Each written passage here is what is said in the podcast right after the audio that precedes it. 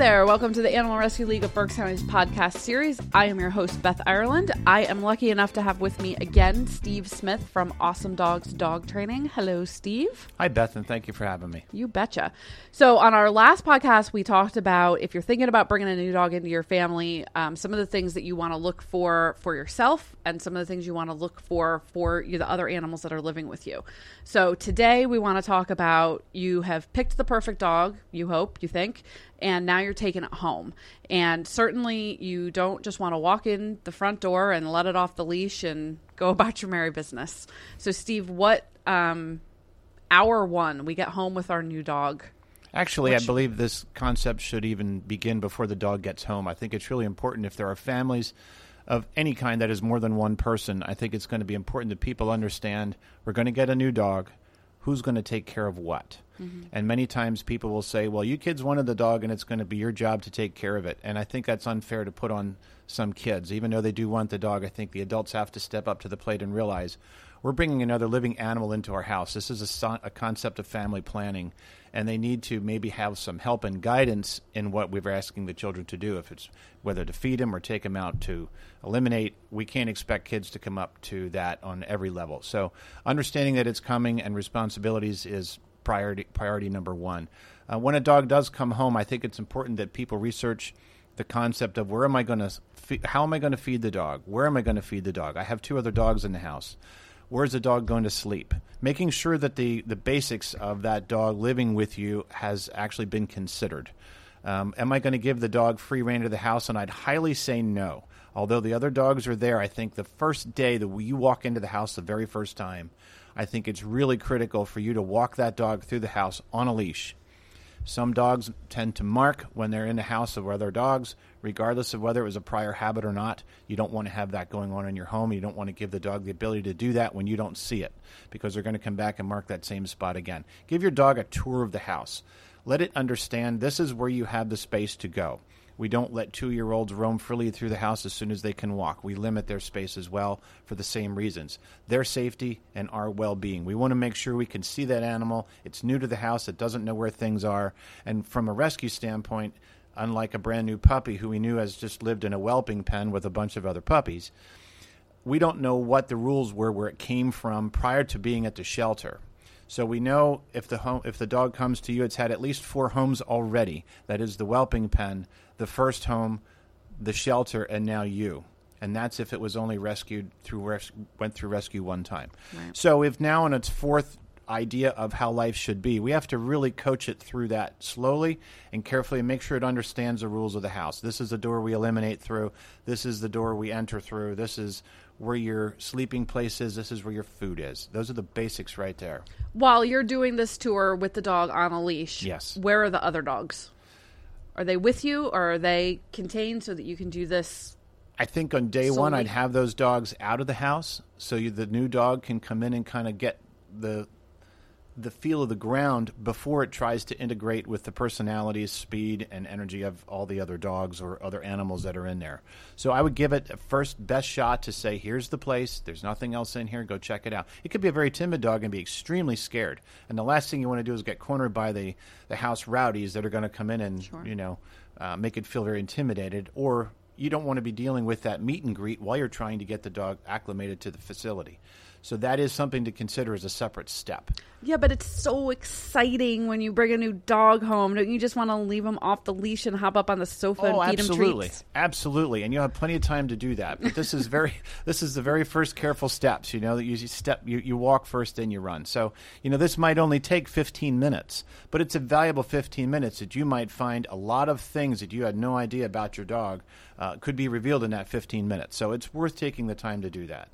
Something else I consider strongly is that I would not leave any chew toys, play toys, children's toys, anything on the ground that could become a bone of contention no pun intended, between your dog and the dogs that live there existing. Um, make sure that all those items are not there for them to argue about. And they may not argue, but explore that carefully too after the dog has understood the personality of the other dog, the facility in which it's now living, Now we might through, have a toy on the ground or we might go for a walk together. This is a slow process for these guys because where they've come from may not have been a good space with other dogs, that is prior to the shelter. And while living in a shelter, as we know, there can be some serious setbacks in a dog's personality. We've all seen dogs come in on one personality, and over a period of time, it's degrading. Uh, personality. So we want to make sure that they have an opportunity to adjust. And for us, uh, in a training situation, we've seen that it's usually a two or three month period for that dog to adjust into a home fully. People think it's a day or two and we've got this figured out. Not even close. We call it the honeymoon. Three, four months into it, or sometimes three or four weeks, and the honeymoon's over. And now we understand why that dog was maybe left in the shelter in the first place. I have never, in the 20 plus foster dogs I have taken home, I have never once had that dog be the same dog two weeks later as it was the day I brought it home. And you can you can be sure that will never happen because the dog that you brought home has gotten at least the shelter life um, impending its natural tendencies. You know, so it needs at least time to unwind from the shelter life. And hopefully, it only was in there for a day or two and not much impact on it. But it will never be the same dog day one to even day five. It it always will change like that. Okay, so after we've done the tour, um, do you recommend a crate? Do you recommend a gated area for that dog that it can have some alone time? Do they do you go right into interaction with other dogs after they've had that initial time to decompress? Every one of the dogs that I've dealt with is a unique situation, and there's no blanket statement. Yes, you have to use a crate.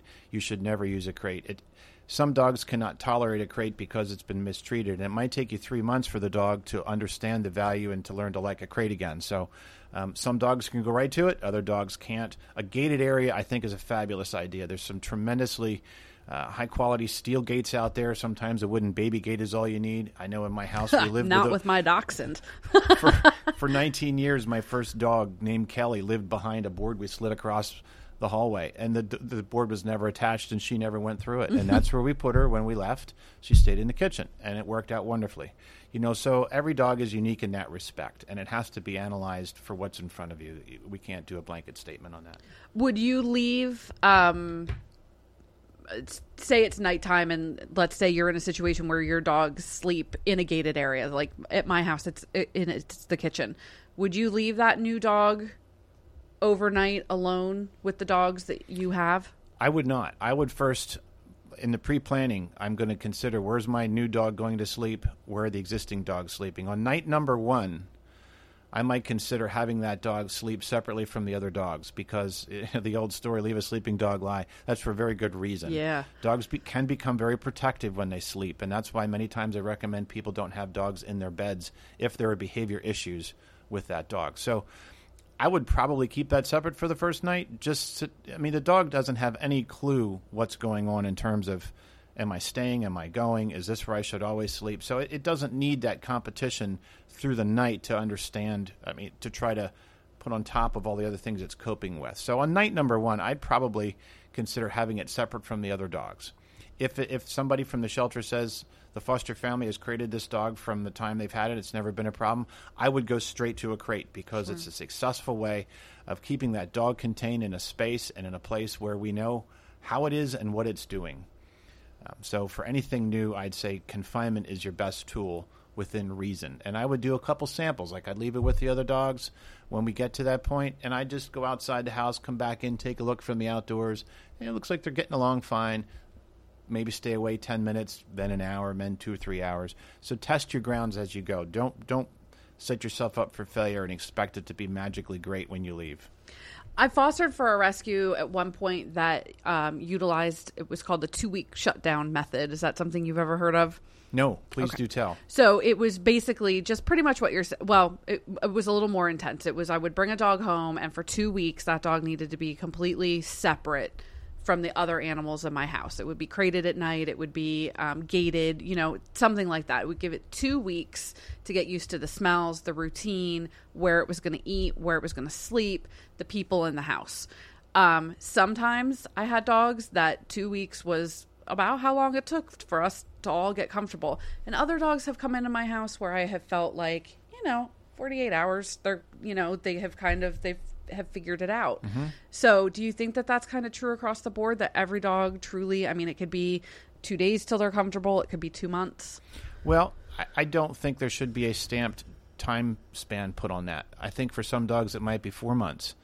Um, I know a great article or a great book uh, I read a long time ago. A lady had a Jack Russell come in and she fostered this Jack. For four months, it lived under her kitchen table and would not come out. So for that dog, that was four months of isolation it was requesting, and she never pushed it out of there. Right. And now it's a well integrated dog and, and lives a happy life. But um, that dog required four months. Other dogs, they're social animals to begin with. They're they're pack animals. They want to be with other things and other people. They just don't understand um, maybe some of the things that's happened in the past and redirect their intentions. Uh, but we need to consider what the dog is asking for. So if it wants to be with other dogs, let them be there, but manage it very, very closely. Make Okay. sure that we understand the body language that we spoke about in the last podcast. Make sure they understand um, space and they're sharing space and so on.